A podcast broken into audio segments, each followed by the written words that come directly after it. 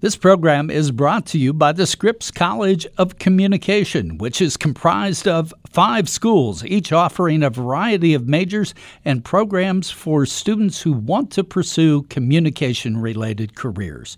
Learn more at ohio.edu slash Scripps College. Welcome to Spectrum. Spectrum features conversations with an eclectic group of people some are famous and some aren't, but the common thread is that they all have captivating stories.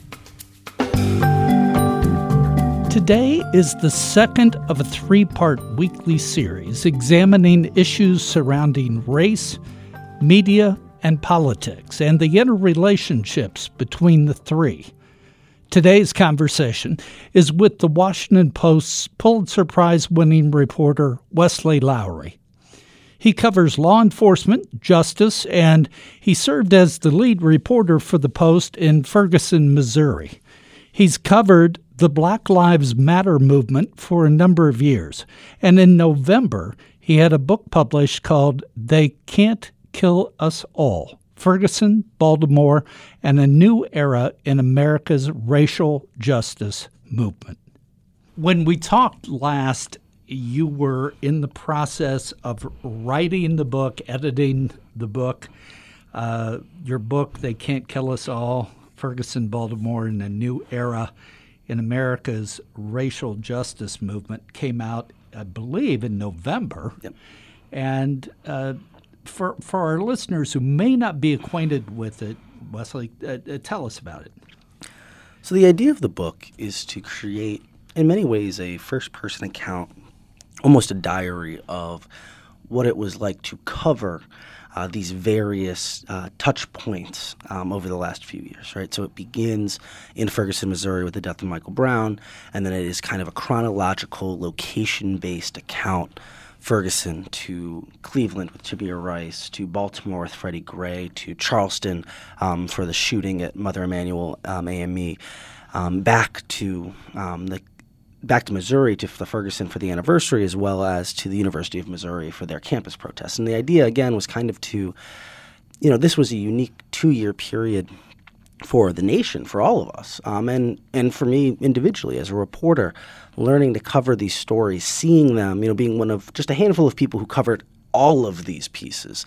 Um, and what did we learn over time? What did we figure out? And so, in many ways, it's kind of a, a searching account, trying to uh, trying to see if if I learned anything over those two years. Did you see differences? I know you saw similarities, but did you mm-hmm. see differences given geographic location or history or context? The history and the context is really important everywhere. You know, I think one of the things, you know, so I definitely saw similarities. You know, one of the conclusions essentially of the book is that, you know, when Ferguson first happened, Michael Brown's first killed, and you see the big protests and the police response, most of us said, what's wrong with that place? That, that wouldn't, you know, that wouldn't happen here. That's not what. And then the next shooting happened. Everyone go, well, what happened there? And even what was interesting is city to city, each city would say, well, yes, we know that there's about a bunch of protests right now and there was a shooting, but we're not Ferguson, right? There was this feeling that the need to distance, yeah. um, that they were somehow the worst example, and we're we know all of the same things are happening here, but whoa, whoa, whoa we're not we're not that. What, what one of the conclusions of the book essentially is that is that the story of Ferguson is a story of America, right? That that it was not that Ferguson was unique or different in some way. In fact, it was just like all of the rest of us. It was Main Street suburban America. And if it could happen there, then it means, in fact, yes, it could happen everywhere. But to actually actually answer the question, the I do think the unique context and histories are, are important, right? Because it's how these tensions between um, communities, specifically the black community, and police manifest. In, in Baltimore, you see um, this manifestation linked directly to drug war policies in many ways, right? In Ferguson, you saw it linked directly to the use of speeding tickets and traffic warrants, right? And so each place kind of has its own unique way that perhaps historically um, certain groups have been marginalized or over policed. And, and that begins to lay the groundwork for how these incidents um, burst through the you know through the through the skin in each of these places. You you had Ferguson, Missouri, obviously Midwest. Mm-hmm. You've had Baton Rouge in, in the South. You've had suburban Minnesota in Yes. the Falcon far Heights. northern Midwest. Do you see geographical differences? So I think that's one of the things that's things that's really interesting. I remember one of the activists I quote in the book. I remember him talking about how before Ferguson, he thought of the ideas of police brutality or police impunity as issues of big cities on the coast. Yeah, I saw what LAPD did to Rodney King because that's LAPD, and I know what happened to Sean Bell in New York because that's New York. But this idea that just a suburban place in the Midwest might have an incident like this was really shocking uh, to this activist. Um, I, I do think there are some geographic differences. Uh, policing looks different in different places. Um, I, I think that policing in the suburbs is a unique. Um, so in Falcon Heights, for example, in the Philando Castile case, um, and even in, in Ferguson, the idea of traffic stops and how they're employed and how different people's experiences um, are very different in a traffic stop is something that in many ways is more applicable to kind of heartland suburban America than it is necessarily to a big city. Um, while on the coast in the big cities, you're seeing the shootings or the interactions that have happened there have been less traffic oriented and have been much more about kind of physical interactions out in the street. Out, you think of the Eric Gardner situation, or or the um, you know there's a it's a Brendon Glenn shooting in L.A. And so there are there certainly are geographic differences. Just be, again because you know where we live determines a lot about our lives here, and it certainly determines what our interactions with the police might be. Talk about, if you can, the impact of the Trayvon Martin case. Was it the fuse that lit all of this powder keg, or or is that just coincidence?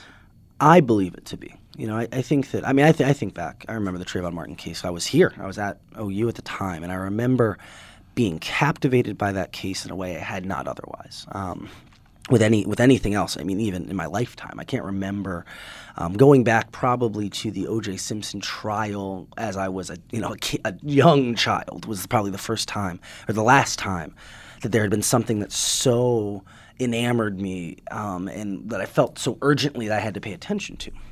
Um, I look at not just the shooting of Trayvon Martin, um, but I look at kind of a whole period of time, 2012 to 2013. You've got the death of Trayvon Martin and the and the slow burn of that case, the the death, the calls for George Zimmerman to be arrested, his finally being arrested, then the long trial process. His personality, Correct, the whole- you- part of the mix. the whole year of of this story, right? You could not have missed it had you tried. Right. Um, at the same time, you've got the death of Jordan Davis. Uh, similar, um, at the time we called it the loud music shooting or loud music trial. Jordan Davis, who is in the car, and a man, Michael Dunn, gets upset that the music's too loud and opens fire and, and kills him. A similar kind of vigilante type to to civilian interaction. There was also, the, at the time, a case Troy Davis, who was an inmate who was executed in Georgia. That was a, it was a controversial execution, um, and so that was kind of the building catalyst. And you get to 2013, Zimmerman goes to trial in the in the Trayvon Martin shooting, and you have Zimmerman's acquittal. You have at the time an initial, I want to say, a uh, hung jury in the Jordan Davis case, and you also have the I within weeks of the Zimmerman acquittal, might be either right before or right after, the release, the broad release of Fruitvale Station, the film showing the 2009 death of Oscar Grant, and so there was this moment that actually felt a lot like 2014 felt. 2015 everywhere you went, there was this blaring and so clear evidence that something isn't right. It, was unignorable. It wasn't one case. It wasn't two. It was, wait, so I went to this movie and I saw this terrible thing, and then the Zimmerman case is going on, and the Jordan Davis case is going on, and then, and I think that was really what that was the boil over point at which people said we got to do something. Something has to be different. And then I think the waters calmed for a year or two. And then 2014 happened, and you see Eric Gardner, Michael Brown, John Crawford, Tamir Rice. It, it, you hit that drum beat again, where it felt like everywhere you went, this was what was going on. And that drum beat to to me as a lay observer, uh, uh, it seemed to build and build and build, uh, perhaps through the spring and the summer of, of 2016. And then we had the lines drawn. We had Black Lives Matter. We had Blue Lives Matter. And then, poof, the explosion of the presidential Yes. election, and all of a sudden, no news. None. No, no, no, no talk about it. No, no. Mm-hmm. I mean, it's still smoldering, but no attention at all. None whatsoever. And that's what's so fascinating. I remember even before the 2016 cases, I remember when early 2016, we were having the same conversation. We were saying it's been all about the presidential election. There's been almost no two full years of this being the, probably the top domestic news story. And then the presidential election had just consumed all of the capacity. And I remember we were working on at the Washington Post. We do this police shooting database project where we're tracking, or attempting to track every fatal shooting. And we were getting ready to do our six months into 2016 story. Our second year of tracking this data, we'd seen that the police were still killing people basically at the same rate. There were more of these killings that were being caught on camera, but that it was really, there had been no drop off. And we're preparing to write this story. And the top of this story, the lead of the story is essentially that while everyone stopped paying attention, this is still going on, right? At that to that point there had not been a single name that had trended nationally. There had not been a single case anyone knew about. And as we so we report the story out, we write the whole story, and we're going through the process. We're dealing with the lawyers and and the, right. and, and, the top editors. You know, we're making sure. sure you know this story is all the way through the editing process, and then we see this name start trending, Alton Sterling.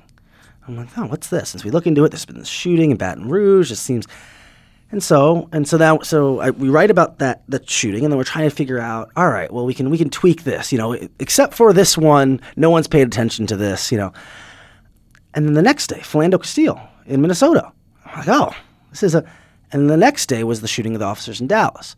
That this story had been dormant publicly for six months. I mean, you have to remember all of those those shootings happened in over a three day period in right. July, July of 2016. To that point, there had been no conversation about it whatsoever in 2016. The occasional Hillary Clinton or Donald Trump getting a question about it, but there had been no conversation. So what's interesting now, we're in the same place now. I'm actually working on a story as we speak about that. That's similar. That it's about how look, police shootings have not stopped happening. Um, the same issues exist. Um, however, we have turned our eyes to something else. Uh, the question becomes, at what moment, and I think there will be a moment. It takes the right, it'll be the right video, the right time, the right case. There'll be a moment where we suddenly whiplash and turn our eyes back to it. And the question is, um, with, with that, and there's a real question to be asked about that, right? We we pay attention, pay attention, pay attention, then we ignore for a long time, and then we switch back and we look at it again there's a real question about if that if that's not part of the reason that you know I think everyone wants to live in a world where there are fewer of these deaths. Well, let me ask this because we hear uh, I'm, I'm going to try to be right down the middle mm-hmm. here. We, we hear from President Trump a continual rhetorical drumbeat that we have urban jungles. Period uh, urban life is is ghetto life. Mm. It's it's dangerous to go out your your your door in any major city uh, in in the United States. How does that drumbeat of rhetoric fit into the the picture and, and the scenario? I think that one thing we have to think about, and we always I think we always have to consider, is the role that fear plays in our daily lives and our politics. Um, that so many of the decisions we make and that our parents made, our grandparents made, are, are based on self-preservationist fear. And I don't mean that in any you know negative connotation. Right. The, rea- the reality is where we live is based on we chose to move from this place to another. And at the time, there were reasons for that, whatever those reasons were, right? And so the MSNBC host Chris Hayes has a book that just came out, uh, "The Colony and the Nation." It was, really excellent, and um, but he talks about it, that the title "A Colony and a Nation" comes from a speech that I believe LBJ gave as he was signing the Voting Rights Act and the Civil Rights Act, one one of the two.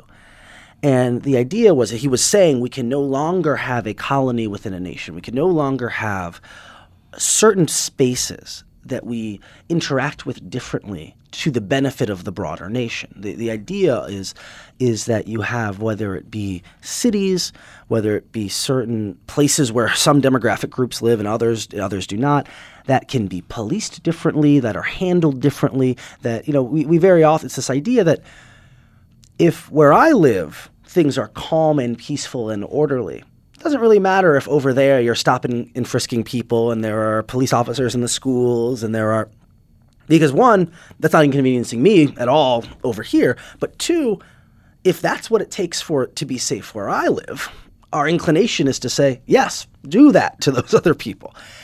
It's it's this question of how we how we think about and so when the president and others talk about cities, it's evoking a specific politics and a feeling about that other place where those other people are, where the crime is, where the bad things are, where the we need to deal with that differently than we deal with where you live. So l- let me make a stretch here. Mm-hmm. The rhetoric I hear characterizes urban life as living in a war zone.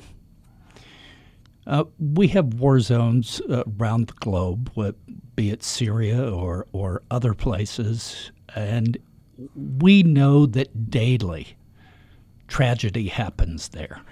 Daily people are killed there. Mm-hmm. But in our minds, as ordinary citizens, we say that's a war zone. That uh, you know that that's that's the cost of war. So if we characterize our urban centers as war zones, don't we become immune to what goes on there? We do. And it, and it also it builds into our perception the premise of violence. This is a, like you said, it's a war zone. This is a place where bad things happen and people get hurt. And we accept that in a war zone, they kill some of our guys and we kill some of theirs, right? You know, there's kind of this accept this understanding that this is a violent place where violent things happen, as opposed to thinking of inner city, you know, south side or west side of Chicago or east side of Cleveland as our home, our backyard where we live. We wouldn't, where, where because it, it starts to affect our perception of how we might, how we, how we might remedy these places and how we, how we might remedy the social um, and economic issues of these places. If it is a war zone, well, then you've got to meet fire with fire. If it is a economically depressed, um, marginalized space, well, that calls for a whole different set of potential jobs, solutions. jobs, jobs. Correct. Right? it's a completely different set of solutions and expectations. Yes. Versus if it's a war zone, well, then who cares? Exactly, and I, and I, so I do think that there's a, and I don't know that that's necessarily completely intentional by everyone who uses but that I think that, but I do believe that, that that that's a real. I think there's an astute point you make. I mean, I think there's a real framing there when we think of a place as a war zone. What do we think of? You know, you know what do we think about a war zone and the expectations, as you said? Casualties are, are a daily way of life, and, and it's an expectation. It's an expectation, not not something that becomes unacceptable, right? That no, people shouldn't be dying here, and no, there shouldn't be blight, and there should be jobs, and it's an expectation game. If if we were describing people would never allow the place where they live, wherever that is, to be described, described that way. It would be disastrous. It would be cataclysmic. They would immediately say, "No, no, no, no, no, no, no. This is not a. I know there was that bad crime last week, but that's not. We don't live in a People war zone. can't even stand that my school is subpar. well, exa- exactly. And so, can you imagine? You know, Cleveland. I can imagine describing Solon as a war zone or or uh, Twinsburg. People would go, "Whoa, whoa, what, what are you? What are you talking about?" That's because that's the other thing. I think there's a intentional or not, it begins to dehumanize the people who live in in these places as well. So let's take that one step further. You've traveled around the country. Obviously, it's in your book. You've covered almost all of these uh, uh, situations around the country. What is President Trump's preoccupation with Chicago, and how does it fit into this whole fabric, if at all? I think we have to remember that President Trump is an 80s Manhattanite. You know, this is someone who moved into the city, had had a solid amount of wealth, um, was in high, um, you know, in prosperous places with with uh, you know well uh, funded people, and he was doing so in the 80s and 90s at a time when New York was obsessed with crime obsessed with the crime, the tabloid crime of the day, obsessed with getting the murder rate down. There had been a there had been a real spike in crime, and and white Manhattan, especially wealthy white Manhattan, was obsessed with not being the next person mugged in Central Park, not being the next. And I think that when we think about Trump that way, it start it's something I, I go back to a lot because it starts to explain a lot of his preoccupation, right? That, that this is the type, this is exactly the type of thing that he cared a lot about. When I walk out of the, you know, the social club in Midtown Manhattan, I don't want th- thugs coming after me and mugging me and, you know, taking my wife or my, that was a thing that people really thought about a lot then. And you look at his interactions, his early political interactions, in addition to all the kind of real estate battles and the tabloid fodder there, many of the early political stories he got involved in were New York crime stories, getting involved with the Central Park Five, for example, or the, you know, like eh, basically being this type of get those people out of here or prosecute them hard, this preoccupation and this concern with so-called urban crime. And so it's unsurprising to me now, again, for someone like Donald Trump, who whose life in any of these cities, when he goes to Chicago, he's land he's landing his private jet, being driven in, into the city, going into a high rise. The idea that that very, in many ways, pampered life. And again, I don't mean that in any derogatory way. Sure. The reality is that Donald Trump goes to Chicago. He's not getting on the bus and going to. Know, not getting on the L. yeah, exactly, exactly, right. The the reality is the idea that that might be threatened by some type of physical for him. How many shootings happened in that place where I go and it it's it threatens a very way of life. And and so it's this idea of whatever needs to be done to stop that needs to be done. I think we see that very often in his rhetoric when he says we're going to send the we're send the feds into Chicago. We're going to look, it's what's interesting is Rahm Emanuel and other leaders in Chicago have essentially said, "Please send them. We would love some federal back. Please bring them on. yeah, down. yeah. You know, send some more ATF agents and help us solve some gun crimes. Awesome. You know, the, the rea- but but I I get it. Like I said, it's not it's not foreign to me when I when I hear Trump talk about these things. It makes a lot of sense to me, just knowing who he is and what his background is. We'll be back after this short message. The Scripps College of Communication at Ohio University seeks to not only educate its students about today's communication industry, but to produce innovative leaders. These leaders will shape the future of communication and its methods of delivery in a rapidly changing technological landscape. Scripps provides leadership in communication by preparing students to be effective and responsible communicators in a global society, and by advancing the field through creative activity and research on communication concepts, issues, and problems. The Scripps College of Communication fosters multicultural awareness within a diverse community. It strives to create a climate of civility where leadership and innovation are prized and responsibility and accountability are understood. The college values curriculum, research, and creative activity that provides benefits to people regionally, nationally, and globally. You can learn more at ohio.edu slash Scripps College. with all the things that are going on in Washington and our preoccupation with investigations and, and everything that's happening, the tweet of the day, what is currently happening with the Black Lives Matter movement and, and what progress, if any, has been made? So, in this moment, there's still there's still work being done. There are still many of these local organizations and local activist groups, many of which existed even prior to right. when we even you know knew what to call them. Or many of them are still doing the work they're doing, and many of the national either figures or groups that we kind of got used to are still doing work, but are having much less success attracting the attention that they once were able to. Um, I think about what what good example this is a few weeks ago, maybe it was last month, a few weeks ago, there was a shooting in, I want to say Seattle. And there was a protest, there was a march, a few thousand people in downtown Seattle. None of us have ever heard of it.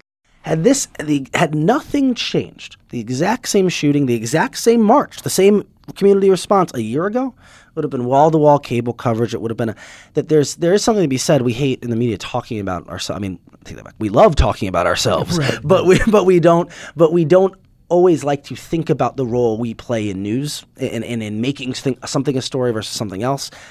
The, the reality is, right now, we are just so consumed with what's happening in Washington. And again, and that's not un, undeservedly. There's a lot going on Lot that going needs on, journalism and needs people need to be paying attention to.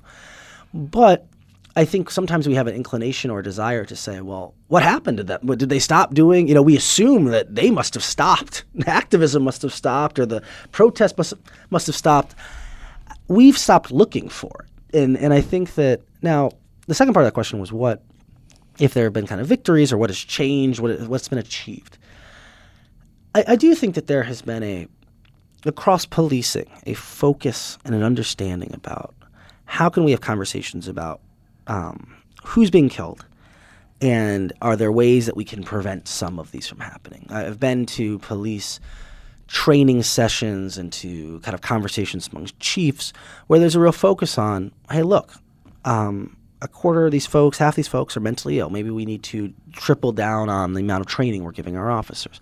Maybe we need to maybe we need to be hyper aware and vigilant of you know that we're killing one group a little bit more than the other. We, we need to measure this. Now there's politics involved. You know, no one wants to go to a group of officers instead and say, "Hey, you know, be hesitant before you do anything." That's the last thing a chief ever wants to say. but Sure. I do think that there's been a shift in, at least at the top levels of policing, and there's a divide here too between the chiefs and the line officers.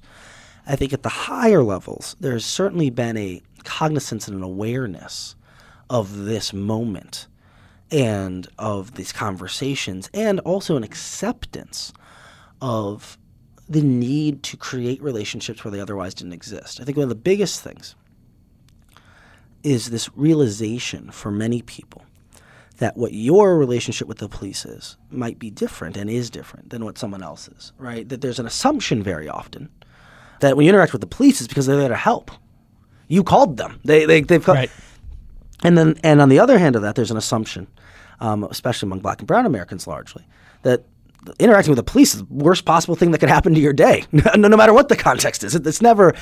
I think that I, I remember I talked to the former Chicago superintendent Garry McCarthy, um, and he I don't know if he stole the line from me or I stole it from him. I can't remember which which way we did it, but it's a pet, pet peeve of mine and his as well when people say that um, you know we have to restore the relationship between our minority communities and our officers. And my response always to that has been, all right, tell me what date you'd like to go back to. What are we restore? You can't restore something that never existed, right? That all right. So we, we want to go back to where the relationship was in the '60s. Do we want to go back to where the relationship was in the 20s? Do we want to go back to the 18? You know, at what point did our policing broadly have a positive relationship with black communities? What we know What was what was perfect? yeah, no, yeah, yeah, yeah. What are we restoring? What exactly are we seeking to get back? And what we know, you know, being students of history, is that we don't want to. We definitely don't want to go back. to- what what people want to go back to is what they see in old classic movies, Movies. of the of the Irish cop on the beat who who, knew everybody in the neighborhood, right? of course, Uh, and, and, the, and the reality is that did not ever exist in these communities. It might have existed. It might have existed, and I and I think there probably still is a Hollywood overrepresentation to what extent that even existed in some of those white neighborhoods. Right. But I'll accept the premise that maybe some, you know, there were probably places that were not unlike that, right? You know, I, look, I know a lot of a lot of my actually a lot of guys I went to OU with. My roommate for four years from Cleveland cop fa- Cleveland cop families, and they live in a bunch of West Side suburbs, and they know they know all the cops. They're related to all of them. They, they know. Sure. There there are places like that. Those places few and far between, and they were never inner city Chicago. and, and never perfect. Correct. Uh, you- You've spent a lot of your career in journalism um, dealing with news consumers because you're you're quite uh, into social media at, at all levels, and and you I think have perhaps a more direct link with news consumers than than some other reporters mm-hmm. that that that I know. That being said, do you think that we as news consumers just have a limit of what we can absorb and and perhaps all of the Washington news and the international news and the new administration news we've reached our limit so we don't have room Yes. for Black Lives Matter. We don't have room for racial justice. We don't or have for room anything. for this. And it's not even just and it's not even just this set of issues. It's any other number of things. Uh, I mean, I, I you know, I call I call my beat and what I work on. I'm politics adjacent, right? I get a lot of questions now about. So how's has everything changed? How how you doing with Trump? How's the? And I'm like, look, I don't cover politics anymore. That's not what you know. Like I'm. There are times where I get kind of sucked into this story or this thing. Sessions does it, but it's not my job every day to cover the Trump White House. And so because of that, and because my colleagues are doing such a great job, I wake up every morning and I've got to read seven Trump Russia stories and then and then a story about this investigation over here and then a travel ban thing and then a immigration and nine stories later as someone who has all the subscriptions to everyone and know, and personally knows a lot of the writers and has a has a social reason to read this so I can tell Phil he did a great job on this story when I see him in an hour I get to a point whereby story 8 story 9 done. story- I don't even have any capacity to consume this anymore. And I think that, and so I can only imagine, again, I'm someone who has, you know, people in the media, you and I, we consume excessive amounts of media. We, Right. like I said, in part because we know a lot of the people producing it, or we, uh, you know, I can't imagine what it's like for just a normal consumer, someone who this isn't the most pressing thing in their day. They, they're figuring out what time they need to pick up their kid from, from after school and what they're, you know, and if their boss is going to lay them off. They, they have a real urgent life and they get through two or three stories today. One Russia story, maybe, one local story about the, and and so I think that becomes difficult as well. There's not a, um, so it's dual. Like I said, I think our readers don't necessarily have. There's so much going on; it's moving so rapidly that they don't even necessarily have time to catch their breath and catch up. Even people who want to be, uh, but I do think that you know I don't want to be too I, I don't want to give the media too much of a pass on this because because I, also Right. believe that at the end of the day, I mean, I've written. I mean, it's not like the media generally. Like, I've I've written fewer stories on this in part because it's not where the moment is. It's not people aren't breaking down my door to write them anymore. It's not, and, and so there is a. You know, it's the difficulty with journalism where it's it's both a it's an entertainment enterprise, it's a public service enterprise, it's a capitalistic commercial enterprise. But isn't there also an element from a reporter's standpoint, Wesley, that that you you have to stay fresh, and it's difficult to stay fresh when you're when you're steeped in in, in something. And I just noticed uh, just recently you did a story on a Fight Club in. West Virginia, and I thought now.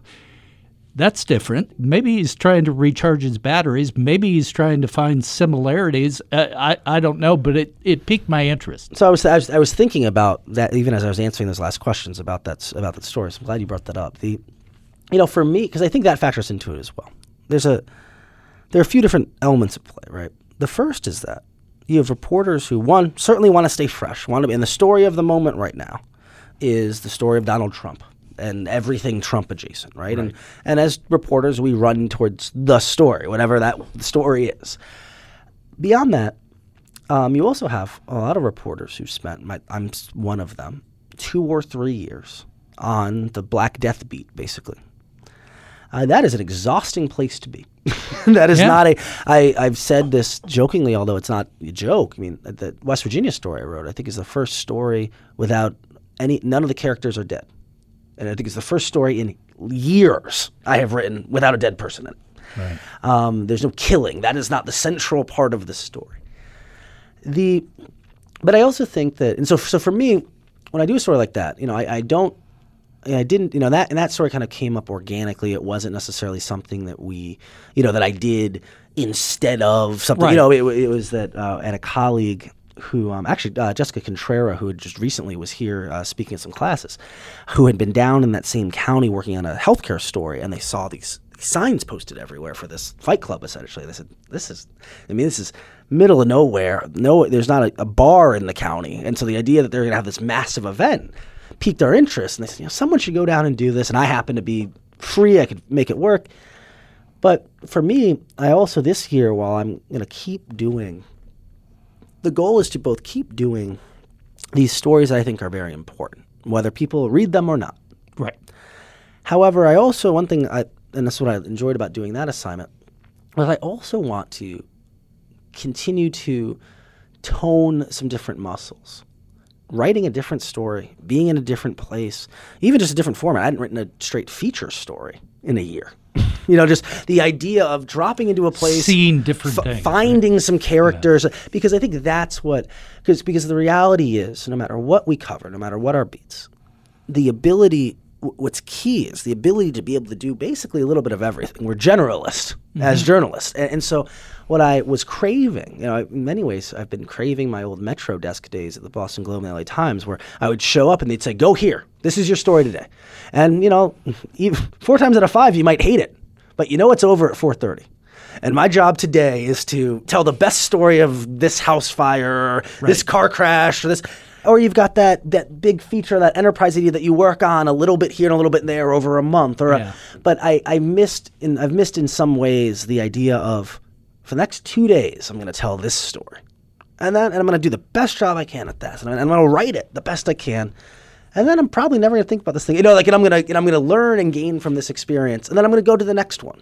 So my last question is is probably a little strange, but your answer would be everybody to this question, but let's put that aside. Who should read your book? What I attempt to do, and I one of the reasons I wrote this book is that after months, at the time it had been about a year. It had been about a year since Michael Brown's death when I decided to write the book.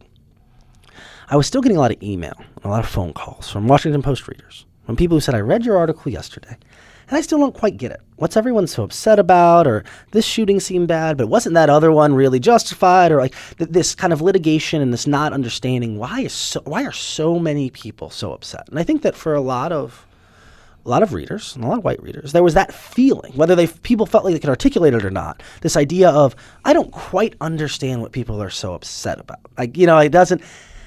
And what I told, what I would tell those folks in in tweets and emails and phone calls sometimes was that I think we make a mistake when we look at a group of 10,000 people in the street and we attempt to understand all of them as a collective. Well, why isn't this a completely unified message? Or what do they really want? Or what the, what I advise people to do is to say to say, can I understand one of these people? Can I pick one person off of the group say, tell me why you're out here today? What what experience in your life makes you so identify with what's happened? What do you want to see change or be different? Because when you can understand one person, now you can perhaps understand 10 of them. And now you can maybe start to understand the 10,000.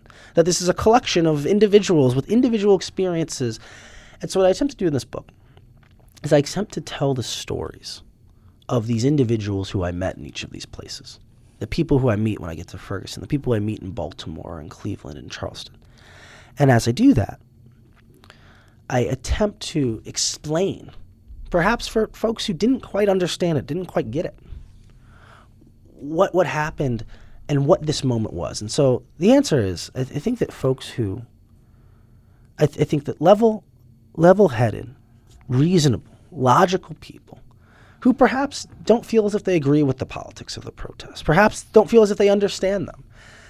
I think that the goal of the book in many ways is to tell the stories of some of these individuals to those people because I think at the point at which we can understand each other at a human level, that I can understand that you are you are a person operating in, in good faith from your own experiences, no matter what your politics are, no matter at the point at which I can see you as a human and I can understand why, even if I disagree, why you might have done the thing you do or why you might believe the thing you do that's the step towards an actual level of understanding where now maybe we can get to a, a place where we move forward together. Today, we've talked with Pulitzer Prize winning journalist Wesley Lowery about the intersection of race, media, and politics. This podcast is produced by WOUB Public Media. Adam Rich is our co producer. I'm your host, Tom Hodson. Please subscribe to Spectrum at iTunes Podcasts, Google Play, or at NPR One. We welcome your feedback, so please rate our podcast or you can review it through iTunes. If you have questions or comments about any of our podcasts, please direct them to me by email at hodson at ohio.edu. That's Hodson, H O D S O N, at ohio.edu.